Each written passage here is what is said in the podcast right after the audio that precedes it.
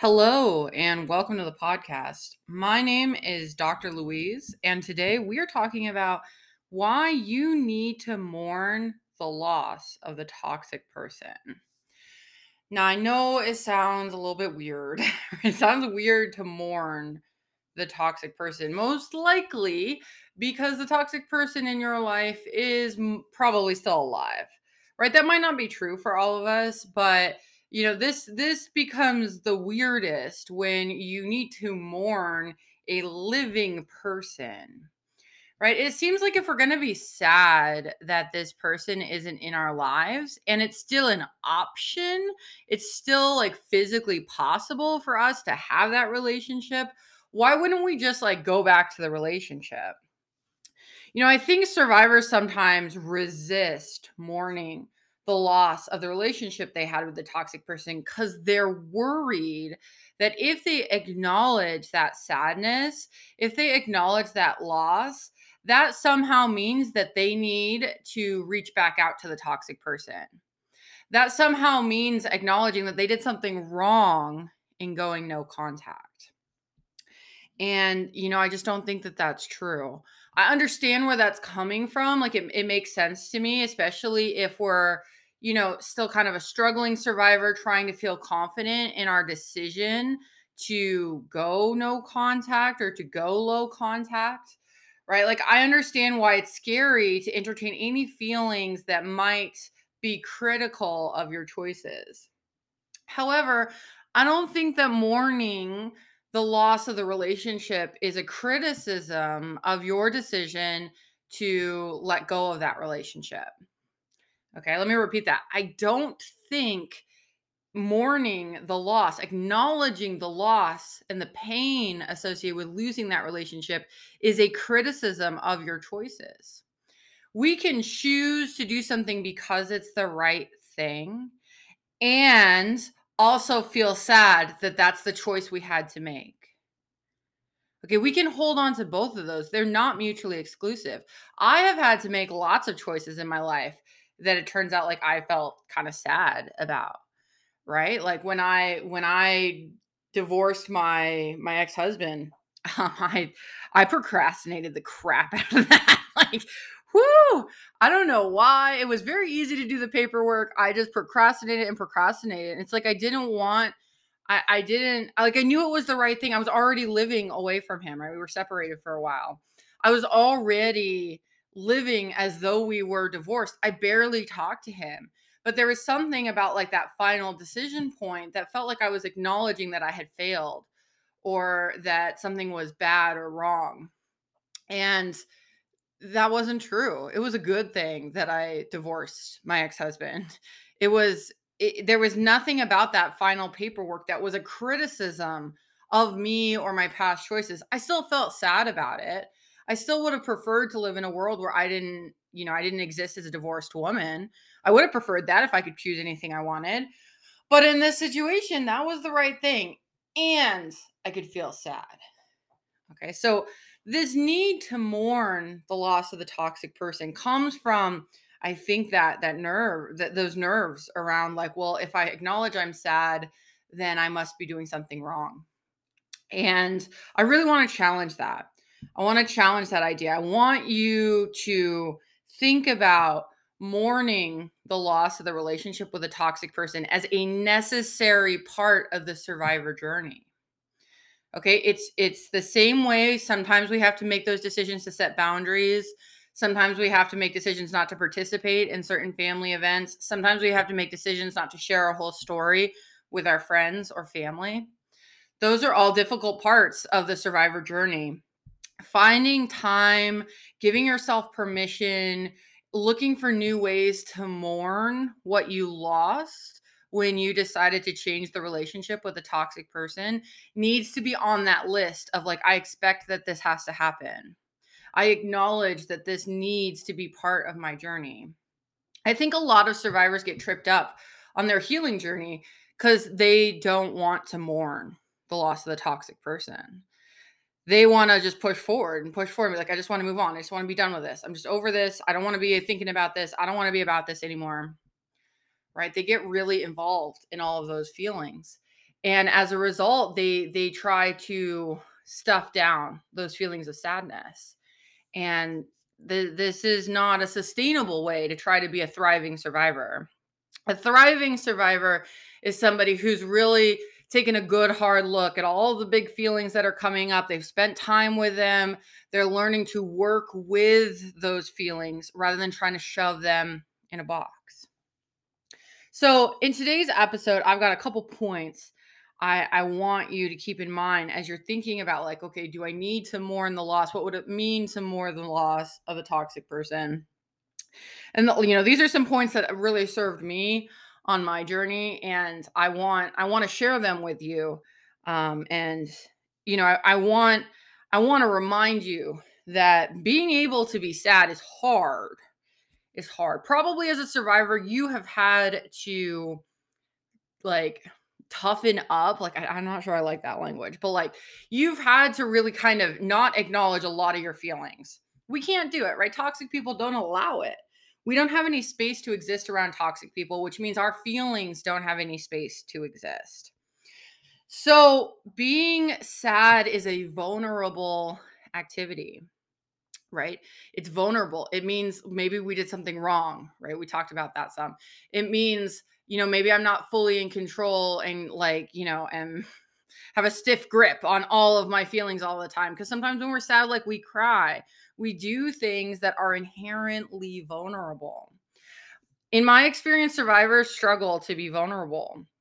It's really hard it's we've been taken advantage of when we've been vulnerable in the past and we learned vulnerability is not for us right that's somebody else's business like we're just gonna be real stiff and we're just gonna get through the things like we have to get through and that's totally okay. That's part of the process. But in our goal here to be a thriving survivor, we need to find ways where we can safely be vulnerable. And that's a big part of what we need to do when we're mourning the loss of the toxic person. So, you know, the first big point I want to make is is to really say like, okay, yes, your situation with the toxic person was bad. It was bad. I trust that if you're a survivor, if you're listening to my podcast, you are probably well aware that you were in an abusive situation with a toxic person.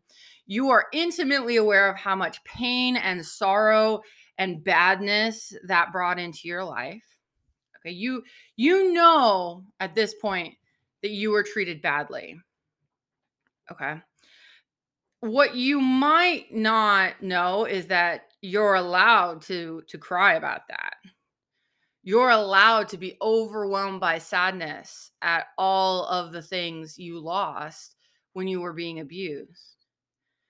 Okay? It's okay to acknowledge that this relationship was bad. It can be that can be true and you can be sad. Okay? It's not like being sad means that the relationship was good. Sometimes I think we we work ourselves up as survivors into this place where we believe that you know, if I'm sad about losing something, then the thing I lost must have been good. And like that's that's just not true. Sometimes we're sad about losing something even if it was a really mixed bag or it was like mostly bad. Right? Like my I would say my relationship with my mother was just bad I don't think I have a single happy memory with my mother. I don't have a single one. Um, there are some memories I have where she was there and wasn't the center of everything. So she was kind of like neutral, but she's like a background character in those episodes, right? I I don't have I don't have there was nothing good there. I can't I can't think of anything good. But that doesn't mean that I wasn't really sad to have to go no contact with my mother. Right, I was still sad. I was, I was still sad. It's a sad thing. It's a sad thing when a daughter has to decide voluntarily that they are no longer going to have a person in their life fulfilling the mother role. That will always be sad. Okay, it's not necessary that I'm sad because it was good. I'm sad because this is a situation that no daughter should be in. I'm sad because it's unfair that I had to experience those things. I'm sad because I'm not going to have my mom at my wedding. right? Or you know, my future wedding. Like I'm I'm sad. I'm sad about these things. Um, but it doesn't mean that it was it was good, right? like the relationship could be a total piece of trash. It could be abusive, it could be bad. It could be maybe your situation is not as severe as it was with my mother, and you actually have some good memories. Like that's how I am with my father. I have authentically good memories with my father. Um, I think they were a little bit more messed up than I appreciated at the time, but I'm still gonna say I have authentically good memories with him. That makes it weird now that I'm no contact. Right. So I feel sad about having to be no contact with my father. I would prefer that we could have lived in a space where those happy memories exist, but it's also just not. It's not true. That's not the way we were existing. That's not the reality that I had. So I I can feel sad that I had to go no contact and still be 100% confident that no contact was the right thing to do. Okay. That is such an important point. Okay. I really want you to take a second and think about that. And while you're doing that, we're going to hear a word from our sponsor.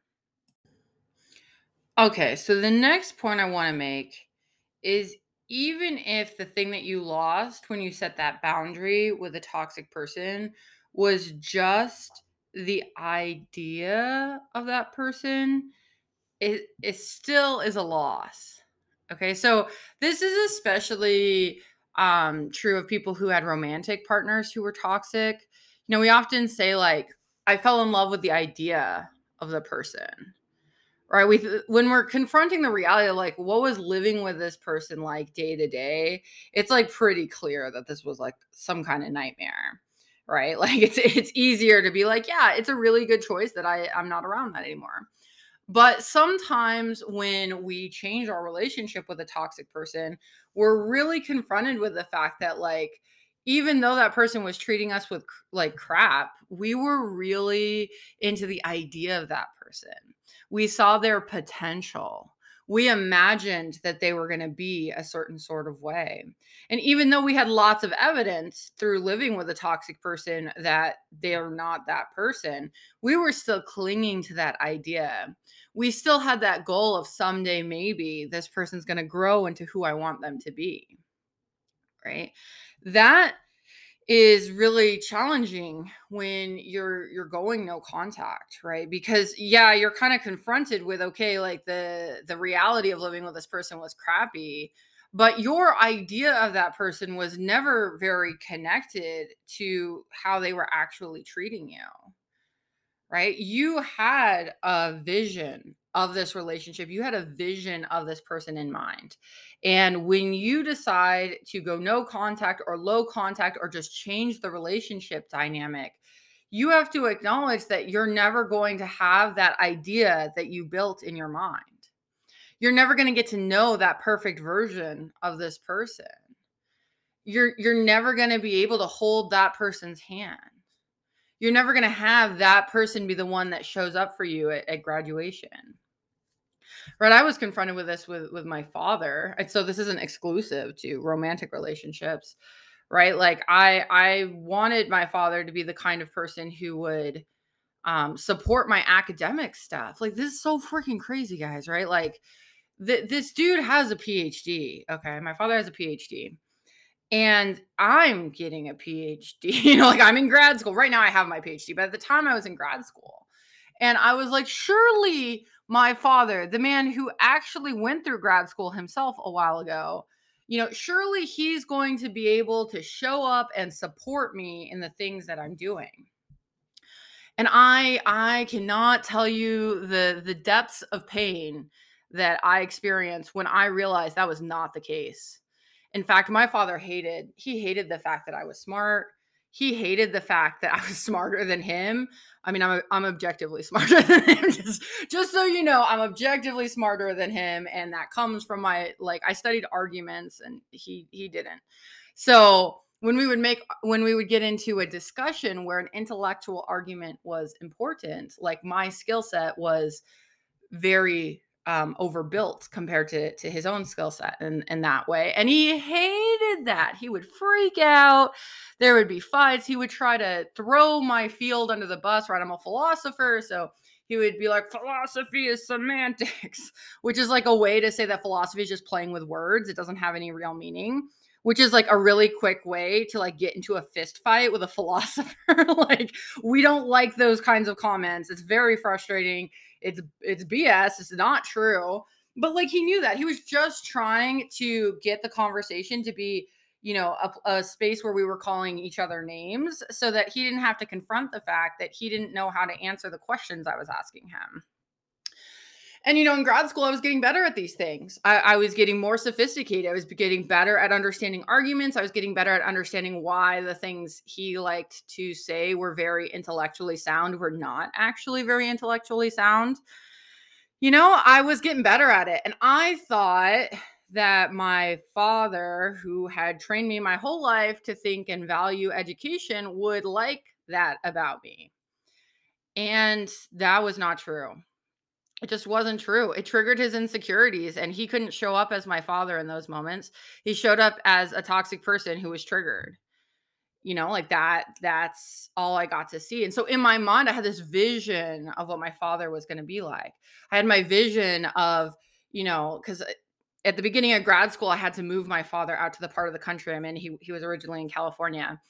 And I had this vision of like, okay, it's going to be like, I kind of got like, you know, I got scholar dad at home and he's going to help take care of me and support me in my studies and I'll be able to talk about Oh my god, I was wrong. None of that happened. That was that was such a pipe dream and I did not I did not appreciate that. And as I had to go no contact, I really had to acknowledge that like you know, that that was just a pipe dream. That was just some interesting, beautiful vision I created in my mind that was never going to be reality my father's not the kind of person who could have lived up to that. You know, it's just it's just not not what he is. So, yeah, I lost the idea of my father when I went no contact in this way. I lost the idea of having coming from like a family that had some scholars in it. Not all of my not all of my family by any means had um, you know, PhDs or anything, but there's some people on my mother's side did and my father did and I was like, "Okay, we're part of a lineage. Like this is great." Whoo, I was wrong. I was wrong. I was so wrong. But you know, I really needed to take time to acknowledge that I was wrong and feel really sad about being wrong. I still feel sad about it. This isn't a one and done process. It's still sad for me to to reflect on how much disappointment there was for me and there is in the fact that my father just fundamentally didn't really want me to get a PhD. He didn't really want me to get smarter. He didn't really want me to be better at arguing. He didn't want that. He wanted to be able to play like this this kind of intellectual tennis where he always won. Right? That's what he wanted. And uh that's not what he got. That's not what he got. And I suffered because that's not what he got since it made me realize that a lot of things I thought were true about my father were false. And I get to mourn. You know, I need to mourn it's I couldn't heal if I didn't take some time to be sad about that. It's okay that, you know, um when I think about the reality of the day to day with my father, like my life is just vastly better. I don't have people screaming at me. I don't have people demanding I do all their chores. I don't have anybody telling me that all of my studies are a piece of crap. You know, things are a lot better. But that doesn't mean that it's not still sad that I lost the idea of my father in this way uh, when I went no contact. So for you, even if the thing that you lost was primarily the idea of the person, like that that still needs to be more. You were still doing a lot of work. You were still putting a lot of your heart into that idea, even if it never really matched your day-to-day experience. Okay, so that was my second point. The third point here is you know, kind of taking a look at what happens if we don't do this work if we don't allow ourselves to feel the sad, when we bury those feelings, you know, sometimes we will bury the sadness because it doesn't make sense, right? We should feel happy because we got an abusive person out of our lives, right? So we we tend to think like, okay, feeling sad doesn't make sense here. So we're like, okay, if it doesn't make sense, I'm not gonna do it, and we shove it into the box. Okay, I'm gonna I'm gonna give you a secret. okay, here's a really big secret. I'm a philosopher, right? I am very dedicated to reason and rationality. I have spent decades learning how human beings can do stuff to, to make sense of things, right? How we how it can be logical. Feelings don't have to make sense in order to be valid. Okay, let me repeat that. Feelings don't have to make sense in order to be valid. I think that feelings and reason are friends, they go together. But sometimes feelings will naturally arise independent of reason. You know, it's it, we're human beings. We're human beings. We got all this like body chemistry going on. We live in the world. We have like arms and legs and feet and hearts and you know, we've got all this like physical stuff that's not really about reason. right? I mean, biology, there's reasons that you have an arm and a foot and stuff, but you have all of this stuff going on in your body all of the time. And sometimes feelings just arise out of all of that physical stuff going on. The chemicals are going on in your body, and, and a feeling will arise. Feelings don't necessarily come from reason and rationality. Sometimes they do, right? We can reason about stuff and that can help us realize something, and that realization can evoke a feeling in us. But feelings can completely exist on their own. You don't have to validate your feelings by explaining that it makes sense that you have that feeling. You are allowed to have feelings just because you have feelings. You don't have to explain it. You don't have to talk about it. You don't have to, you know, write a, a little logic proof in order to show that you should have this feeling. You don't need any of that. Even if you think that you're like you're feeling sad, you know, and it doesn't make sense and you don't know why and it's kind of scary. I just want you to take a deep breath and I want you to remember that letting yourself feel that feeling, even if it's scary, right? Letting yourself feel that is in the long term going to help it dissipate. The more you push it away, the more you try to deny it, the more you try to convince yourself you're not feeling that because it doesn't make sense, the more you're going to struggle. The longer it's going to take you to get to that thriving survivor stage. Okay, so we want to remember, even when we're feeling the things and we think they don't make sense, even when we're convinced that I should be happy because I got rid of a toxic person in my life, and you know, maybe we're not feeling happy, I want you to remember it's okay that it doesn't make sense. Most likely, at some point in the future, you will have a better understanding of why you were feeling the things that you were. But even if you don't, it's okay to just have those feelings. And I'm going to say it's actually critical if you want to get to the thriving survivor stage. It is critical that you allow yourself to feel the things that maybe don't make sense. Okay, we want those feelings to come into you, want to let them move through you.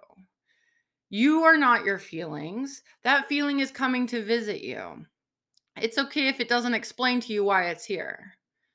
You know, offer it some tea, let it sit in the room for a while, and then politely show it on its way when it's time to go.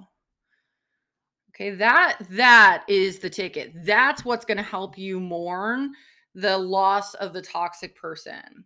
Try not to judge it. Try to just let the feelings come and go and be at peace with the idea that sometimes our feelings just don't make sense.